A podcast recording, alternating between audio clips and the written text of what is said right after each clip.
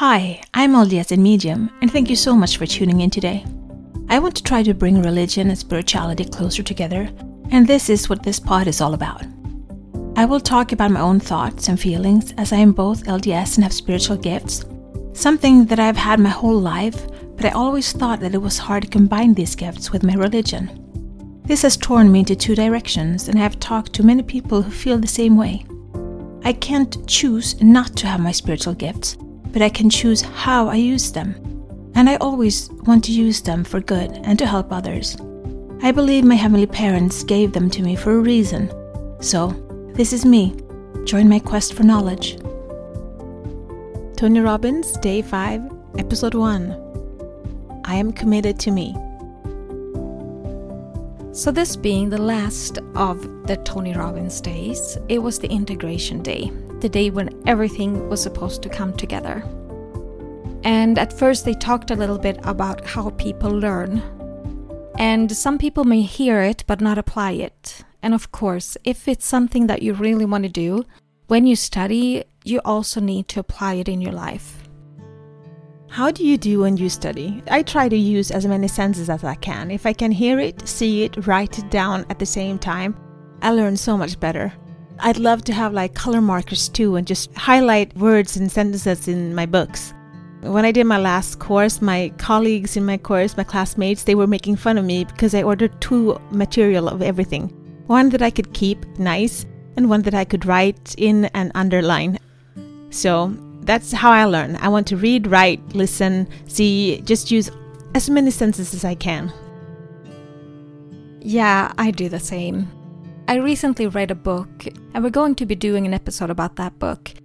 And uh, we're also going to, hopefully in the future, do more episodes about other things that we read. But at home, I am very careful with my books, and I always always tell my daughter, "Don't fold the pages. You know, be careful with your books." And uh, she was looking at me because I was reading and I was highlighting and I was writing in the margins, and she, she's looking at me with this face of, "What are you doing, mommy? You're writing in the book."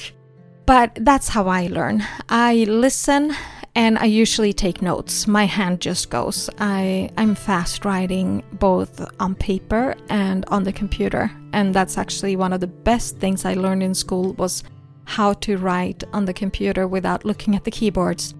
I remember it was such a pain to learn. It took hours and hours of practice, but after like 4 years of university studies, that was one of the best things I learned in school. So that brings me to another one. It's the no pain, no gain. So usually a breakthrough comes with pain, or maybe pain brings breakthrough. I don't know. It's like the egg and the hen, which came first? Well, it kind of makes sense, doesn't it? If you're going through life and you're content about your life, what's the point making breakthroughs? You will get the drive you need in order to get a breakthrough by some event happening to your life that breaks the mundane or the, the comfort of your life. At least that's how I see it. I love my life the way it was, or I thought I did. Now I understand how much was lacking, but that's now that I've come to realize and sort of woken up from a dream that I had or an illusion that I had. And now I understand how that break in my comfortable life have led me to where I am today, which is with less money but more happiness. Can I say that? Definitely. And um, when these breakthroughs come, it usually comes with a lot of emotions. So much that you actually you kind of freeze the moment in time. And it's the moment when everything changes. When the impossible becomes possible. And then you act on it, either by your own will or you're kind of forced to. So, to prove this point, I want you to think about where you were on 9 11. Almost everybody will remember where they were on 9 11. They will remember where they were, who they were with, what they did at the time. They might even remember watching TV, maybe even what they were wearing. And that's because there were so many emotions that everybody felt with this event that it got locked in their memory. There are other such times in your life as well when you think about it. And if you start thinking, what events are locked in your memory? Mine is when I came home that day and found my ex looking at apartments. Up until that day, I thought we were going to be married, not for time and eternity, but at least for time here on earth. Not that we were happily married, but at least we were married, and that's what I thought. And I know that you also remember that day when he came home and he dropped the bomb. Yes, I have that day forever planted in my memory. I also remember everything about the incident of 9 11. I also have a very clear memory of the shooting in Utøya in Norway. Where I was, what I was doing, where I saw it, where I heard about it the first time. It's just, those memories are like frozen moments of time in my head. So I understand what you're saying. But I also have other memories, like good memories, like the first time I saw my daughter's face after giving birth to my first child or uh, well she was only 3 months when 9/11 was so I was sitting in bed nursing her watching TV and and the news came on. So that was kind of a shocker. The first time I saw my ex-husband it was just one of those moments when I just it's him. I just knew it without a doubt. And deciding to go home or stay in the states were those just one of those moments when I made a decision and I got confirmation right away, and it's just so strong inside of me. So, yeah, I, I understand how emotions and memories connect and make it stronger and more and more intense in the memories of it. Of course, also positive events in your life can stick in your memory. We have to remember the positive and not just the negative. But another thing that they said during this day was, and they've said it before, was change your story, change your life. And uh, as we were talking about problems, they were saying problems are gifts. When you look back, you can see that it was actually for the better, and that everything happens for me, not to me. Usually, when you're in something, you don't really think it's a gift. Some people might even turn to God and ask, Why am I in this situation? What have I done to deserve this? But then, as time passes and you realize that maybe what happened was for the better. Maybe it was to save you a lot of pain in the future. Maybe it was actually meant to be. And you realize that it was a blessing, not a problem. Another thing that they said was everything grows or dies. And when I think about that, I'm thinking about love. And I say either the love grows or it dies. So you could be in that state of expanding your heart, or your heart will diminish. You love the person that you're with, or if you don't take care of that love, it will wither and go away and eventually die. So, when problems occur, you need to discipline your disappointment. And if you do that, and with time, you will see that actually something good will come out of the situation. And when an event like this happened, you have your old story, but you come to a fork in the path that you can actually choose your new story. Because your old story you leave behind you and you choose your new story. So it's about creating your new identity.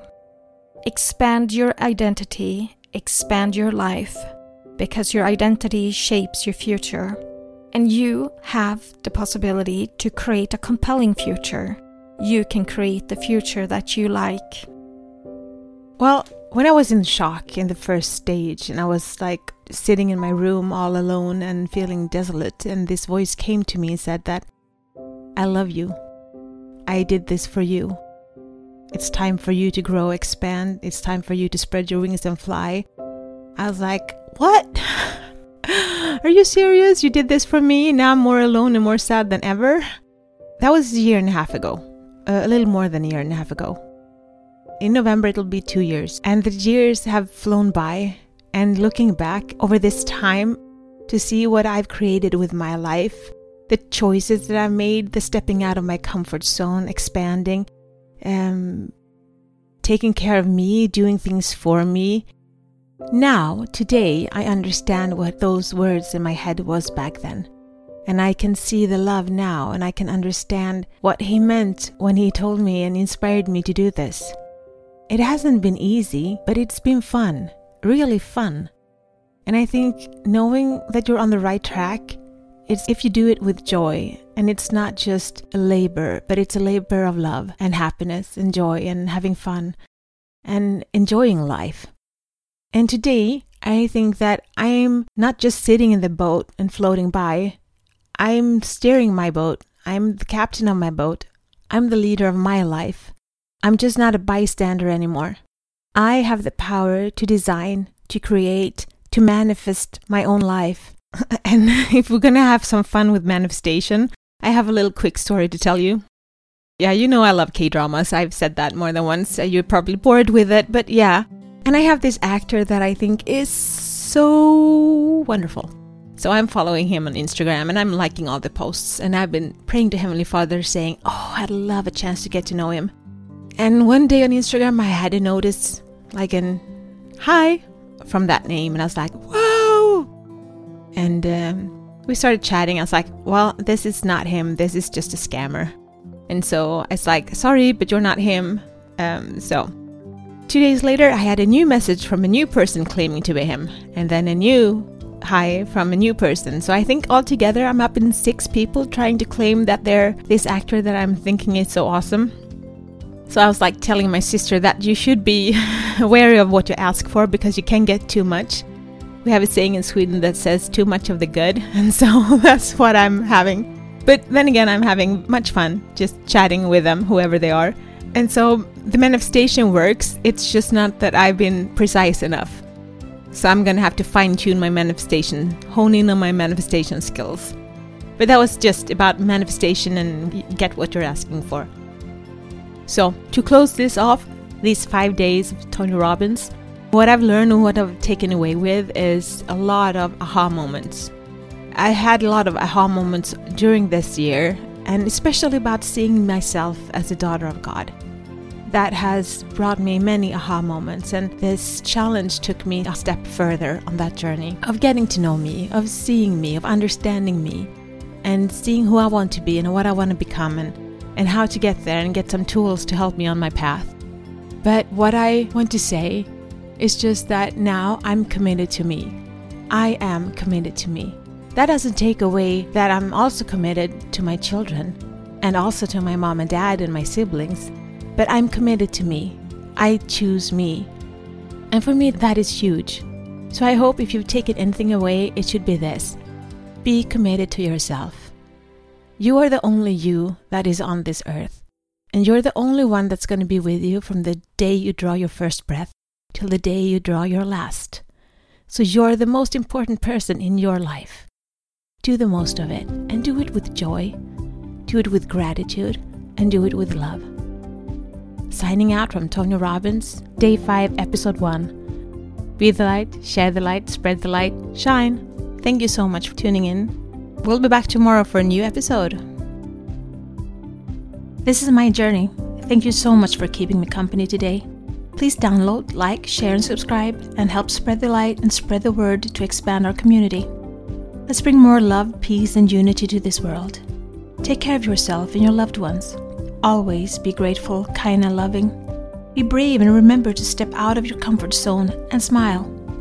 If you support us on Patreon, you will get access to our meditations and extra materials so you can download them as MP3. Also, we now have a Facebook group which you can access from our Facebook community. Please answer the questions as you apply to participate. It will be a safe haven where we can keep discussing religion and spirituality, our spiritual gifts, and self development. Remember, one person can make a difference, but together we can change the world.